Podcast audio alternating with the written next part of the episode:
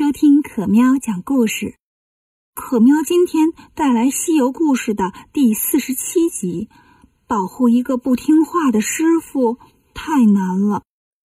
上一次讲到唐僧师徒离开了乌鸡国，一路向西，走了半个多月，又走进了大山。唐僧师徒在山里一步一停地向前走。忽然，山沟沟里飘来了一朵红云。孙悟空抬头一看，这红云里火光闪闪，赶紧把唐僧从马上拽下来，大喊道：“兄弟们，妖怪来了！”八戒和沙僧听了，赶紧把钉耙和宝杖都举起来，把唐僧围住。那红云真是妖怪吗？没错，这个妖怪呀，几年前就听说从东土来了个唐僧，要去西天取经。吃一块唐僧肉可以长生不老，他就等啊等啊，终于今天唐僧走进了他的地盘儿，发现唐僧被三个徒弟给保护起来了。妖怪挺生气，这三个丑和尚是谁眼神好发现我了呢？这是要跟我打架呀！我可不能跟他们硬碰硬，我得想个办法。妖怪跑到山坡后，摇身一变，变成了一个七岁的小孩儿。只穿着背心短裤，还把自己用绳子捆住，吊在树上，然后开始喊：“救命！救命啊！”这时候，孙悟空抬头再看，红云没了，火光也不见了，于是说：“行了，没事了，师傅，上马，咱走吧。”唐僧听懵了，不是说有妖怪吗？孙悟空说：“刚才看见小小的一片云呀，慢慢的走过来。”以为他要歇歇脚呀，没想到他散了，大概是个过路的妖怪。八戒笑了：“ 师兄真会说笑，啥叫过路的妖怪呀？”悟空说：“你知道什么？妖怪也有朋友啊，参加个聚会、同学会啥的，着急赶路就不想着伤人了。”唐僧只好又上马，继续赶路。走着走着，忽然听见有人喊救命。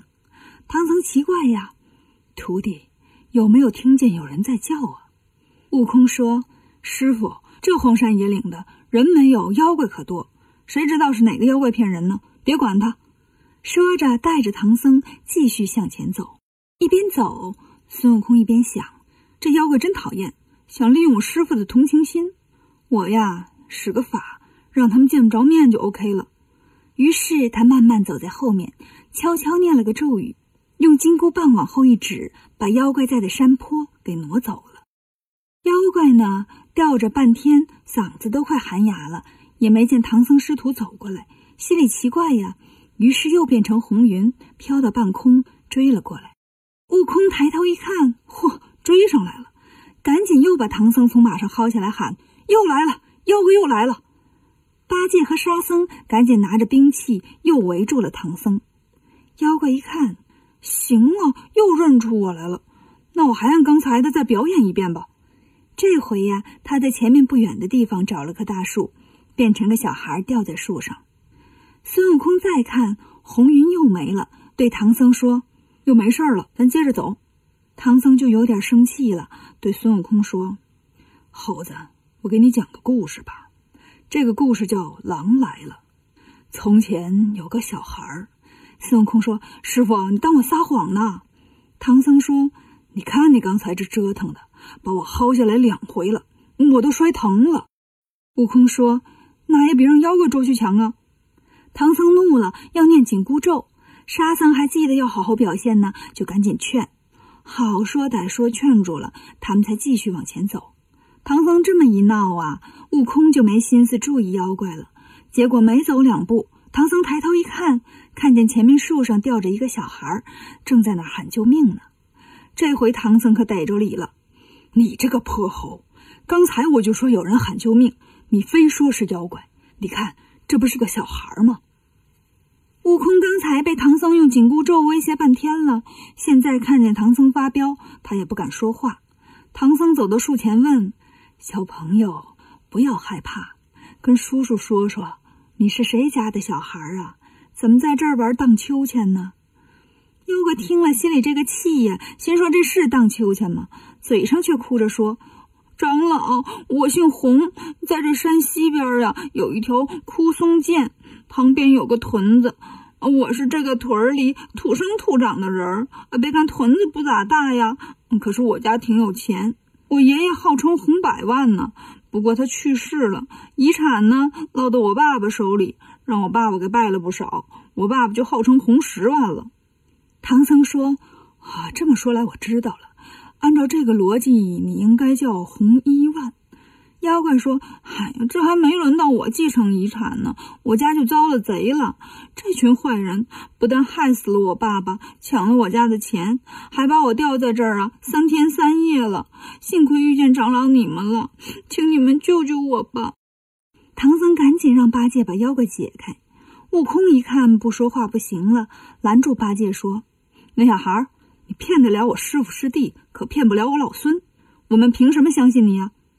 妖怪一听就知道认出自己的是孙悟空，他有点害怕，但是哭着说：“我还有亲戚呢，他们能为我作证。”八戒说：“哥哥，你别欺负小孩儿啊，咱把他救下来，交给他亲戚，他还不得管咱一顿饱饭呢？”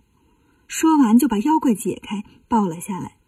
妖怪眼泪汪汪的道谢，唐僧看见就受不了了。我太萌了，赶紧的，小白给你骑吧。妖怪想了想说：“长老，我不会骑马。”唐僧说：“那让八戒背你。”妖怪抹抹眼泪说：“长老，我这露胳膊露腿的，您看这位师傅脑后的鬃毛那么硬，我怕扎得慌。”唐僧说：“那沙和尚背。”妖怪说。不行啊，他长得可像打劫我家的坏人了，我我害怕。唐僧瞅瞅孙悟空，孙悟空笑了，哼，还是我来呗。妖怪挺高兴，就让悟空背。悟空背上妖怪一掂量啊，这妖怪也就三斤多重，就笑着说：“你这个妖怪，当我认不出你呢？”妖怪赶紧说：“我不是妖怪。”悟空说：“你自己多少斤量自己不清楚吗？”就是刚出生的小孩也比你沉呢。妖怪说：“我挑食，不爱吃饭，就爱吃零食。”悟空说：“别解释，解释就是掩饰。我背着你，你要是尿尿，可得提前跟我说呀。”唐僧带着八戒和沙僧走在前面，悟空背着妖怪走在后面，心里挺不乐意。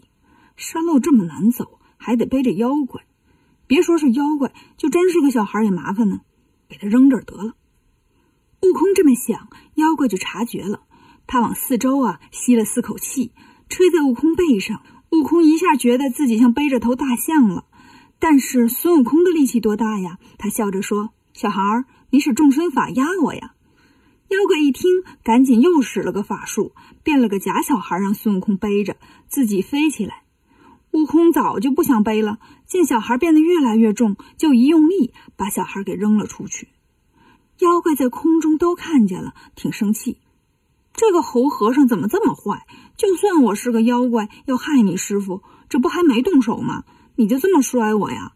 这回呀，我还非抓唐僧不可了呢！就这样，妖怪在半空中弄了一阵旋风，直奔唐僧过来了。唐僧、八戒、沙僧被这阵风吹得睁不开眼，趁这个机会，妖怪把唐僧给卷走了。妖怪走了。风也停了，悟空赶上来问：“师傅呢？”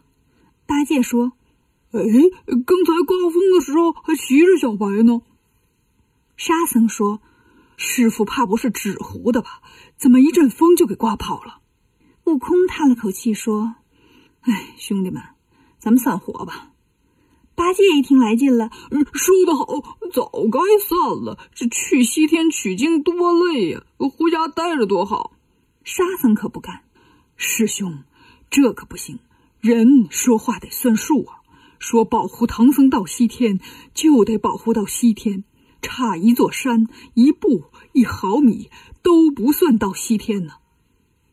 悟空说：“兄弟，保护一个不听话的师傅有多难呢？我老孙火眼金睛，早就认出那个小孩是个妖怪，师傅偏不信，这不到底让妖怪给弄走了。刚才这阵风。”就是那小孩弄的，师傅每次都不听话，整得我都不愿意管他了。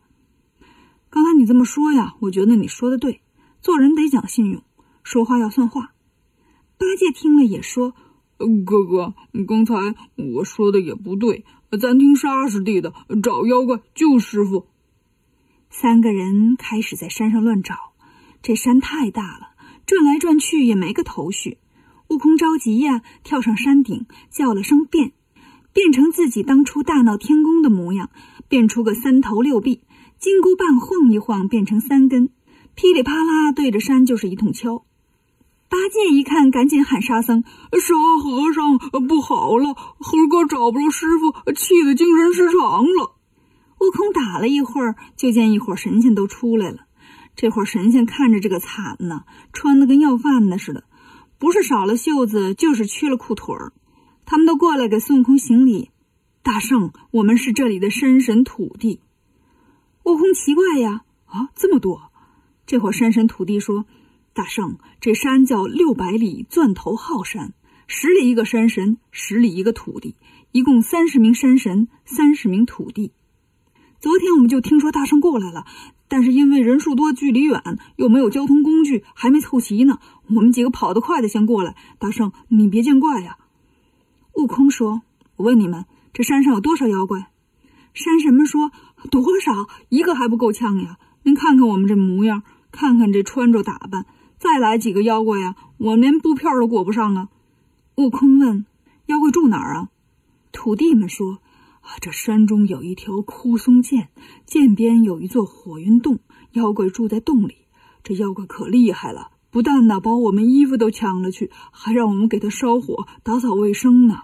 大圣既然来了，快帮我们把这妖怪给捉住吧！”悟空说：“你们说说他是哪儿来的，叫什么？”山神们回答：“说起他来，大圣你应该知道，他是牛魔王的儿子，曾在火焰山修行了三百年，练成了三昧真火。牛魔王派他来这儿镇守浩山，小名叫红孩儿，自称圣婴大王。”听到这儿啊，孙悟空放心了，原来是朋友家的熊孩子呀。当年他在花果山水帘洞做美猴王的时候，经常到处交朋友。牛魔王是他很好的朋友啊。于是他让山神土地都回去，变回原样，跳下来对沙僧八戒把事情说了。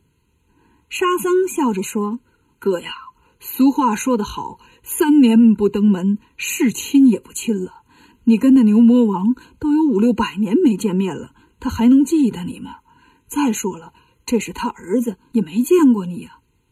孙悟空很自信，就算他没见过我，看他爸爸的面子，他也不能伤害咱们师傅。走，咱找他去。就这样，兄弟三人找到了枯松涧，看到涧上有一座石板桥，通向一个山洞。悟空说：“瞧见没有？那个应该就是火云洞了。你们俩谁看着行李小白，谁跟我过去降妖啊？”八戒说：“哥哥，我是个坐不住的人，我跟你去。”于是，沙僧看着行李小白，孙悟空、猪八戒去火云洞了。他们能救出唐僧吗？关注可喵讲故事，订阅《少儿西游记》，更多精彩等着你哦。